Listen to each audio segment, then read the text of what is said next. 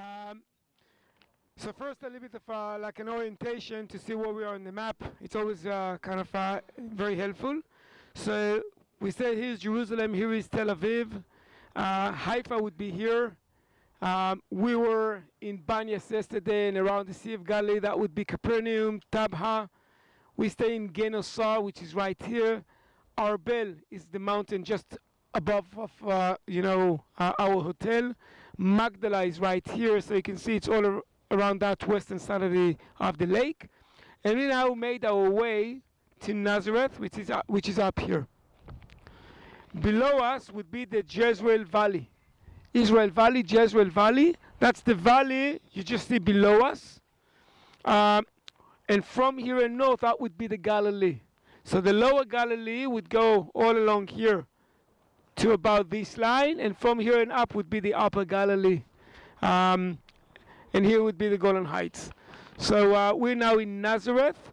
Later on today, we're going to drive down towards the valley, and basically, we're going to visit um, uh, Gideon Spring, which is around here, Spring of Harod, and Beit Shean. And then we're going to drive back towards the baptismal side, the Jordan River, down here. So that's the circle we're basically doing today. So that's all along the Jezreel Valley, Beit Shean, and back up along the Jordan Valley to the Sea of Galilee. Okay, so just to give you a bit of a, an orientation. Mount Carmel is right here. Mount Carmel is right here. Orientation, Mount Carmel is the ridge over there. So if we want to orient the map, we actually need to go the other way around. Okay? East would be there. So uh,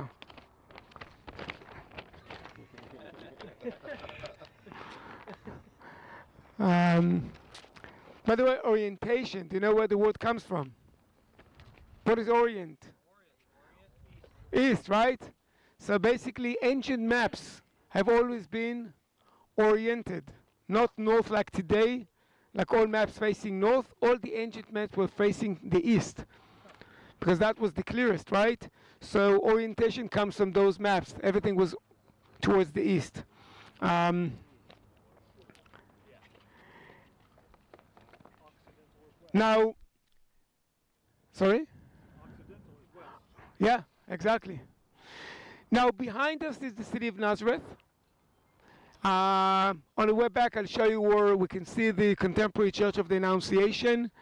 Uh, we all know that uh, this was the city of, uh, of Jesus. This is where Mary got the message from Angel Gabriel that she, she, she would be pregnant um, and to have a son that would be named Yeshua. By the way, Jesus, but basically the Hebrew name would be Yeshua. What is Yeshua in Hebrew? The Savior, right? God saves, the Savior, the Redeemer. Same as Joshua, Yeshua. So uh, the, the name had the meaning he would be from the house of David. That's very, very important because Messiah is supposed to come from the house of David. Um, and uh, so it's all happened in Nazareth. As I said at the time, a very small village. And try to think of Jesus, the child, who's actually uh, been raised in a, raised in a, in a small village, um, maybe 100 people, 25, 30 families, uh, working with his father, as we say, as a tekton, as a builder, as a handyman. Nazareth could not really provide enough work for him, so he goes with his father to the bigger cities, such as Sepphoris, Tiberias, uh, and other places to work. This is how he started to be exposed to more ideas, to more opinions, to, to be more open minded. He is actually, in a way, took in a lot of those different cultures he's, been exposed to, or societies he's been exposed to while working with his father. Because in Nazareth, it's very, very small. I mean, you couldn't really grow mentally and educationally and intellectually and spiritually from just staying in one small village. And what we see down here, as I said, this is the, the Jezreel Valley. Across of us, this is the Moreh Hill. Moreh Hill, I saw this uh, satellite atlas someone bought this morning. Uh, if you open that main map, you would see the Moreh Hill. Do you remember wh- when, when, where is this kind of uh, mentioned in the Bible? When Gideon fought with the Midianites, that was at the Moreh Hill, right here. um, Transfiguration Mount, and in between uh, here and uh, and the valley down there, uh, which is the Kishon. What happened in the Kishon Valley? Kishon, the Battle of Deborah, right? And Sisera, the commander of Jabin, the king of Hatzor. So that's in the uh, valley over there, the Kishon Valley, which is a small part of the entire what we call Jezreel Valley. Uh, so that's in between Mount Tabor and the Kishon. That's uh, this very, very famous battle. Down in the valley was the where Yael uh, actually killed uh, Sisera with a peg.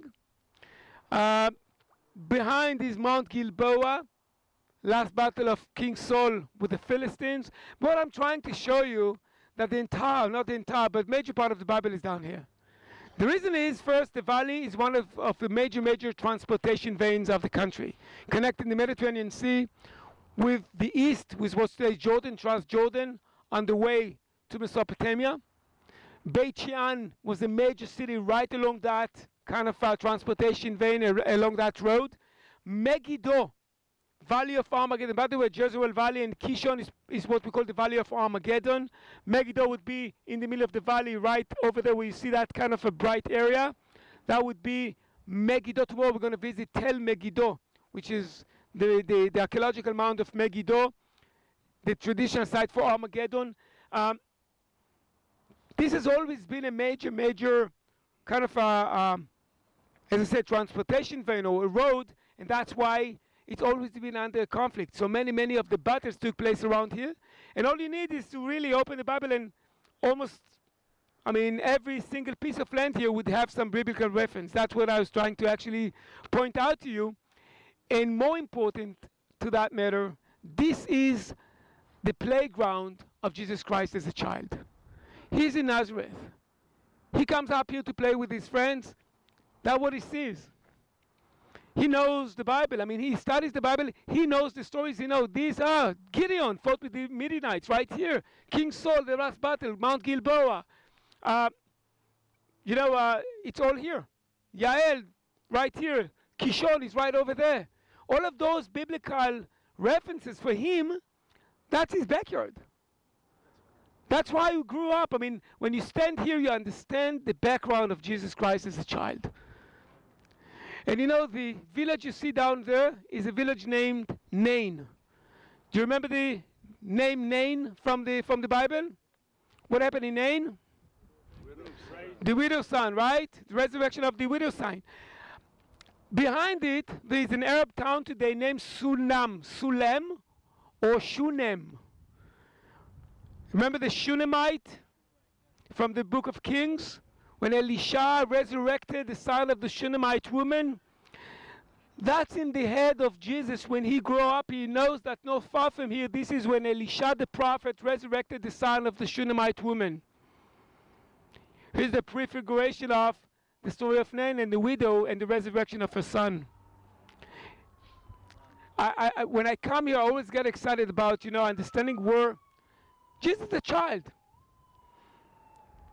this is his, his inspiration and it's all biblical and that's why for me this is uh, I, I, except for the view which is amazing the topography the geography it's also what nazareth meant at the time to jesus to jesus christ as, as a child growing up that's it i always say to my kids this is the playground of the kids of nazareth of, of that period of time so um,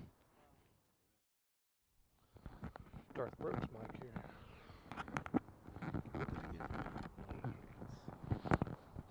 All right, can you hear me?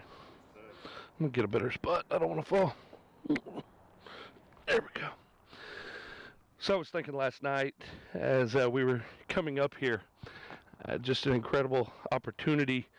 Um, what he just put into words is what I've been thinking about. How this is the playground of Jesus. He would have played on these rocks. Uh, to think of the thoughts that were going through his head as a kid, knowing that his time had not yet come. And I believe, as I was thinking about that, you know, somewhere along our journey of life, um, we're going to come to a point where uh, we know there's things that we want, but not necessarily uh, what we need at the same time.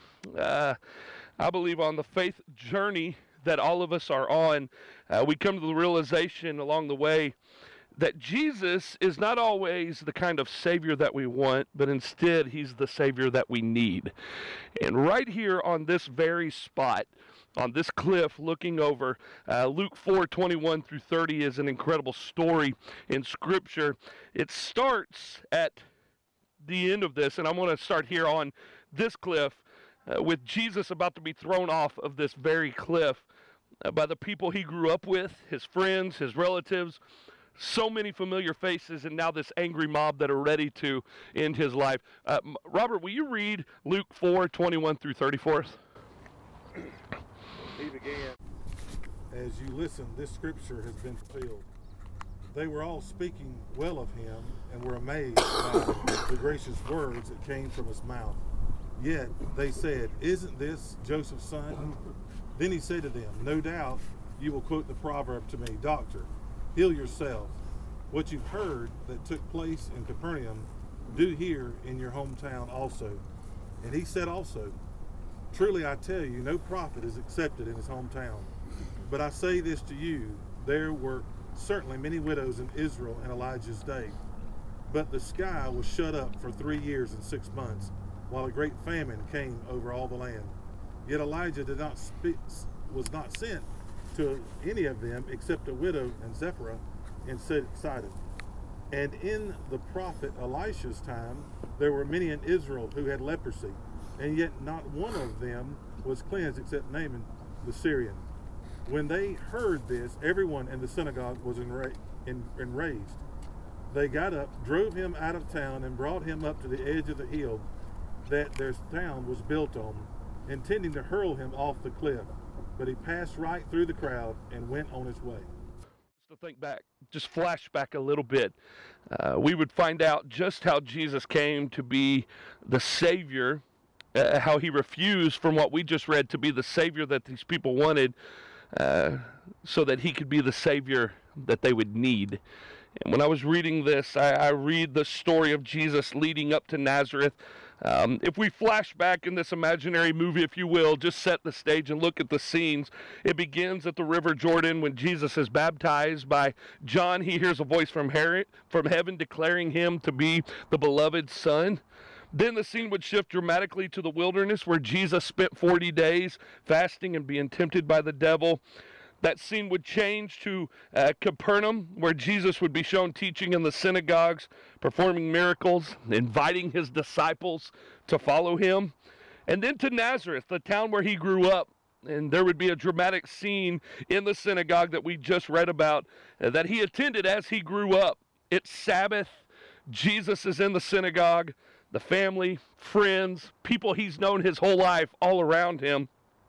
And he stands up and he reads from the prophet Isaiah this remarkable passage. It's in uh, Luke 4 18 and 19 says this The Spirit of the Lord is upon me because he has anointed me to bring the good news to the poor. He sent me to proclaim, to release the captives, and to recover the sight of the blind, to let the oppressed go free, to proclaim the year of the Lord's favor. And then he would close that scroll and he would sit down. All eyes are on him. And he opens his mouth and he says this Luke 4:21 Today this scripture has been fulfilled in your hearing. The, the crowd that was gathered that day is excited. They will speak well of him. They're amazed at the words that came from his mouth from Jesus, Joseph's son, who has now become a miracle worker, kind of a local celebrity. He's bringing some some celebrityhood to the area, if you will.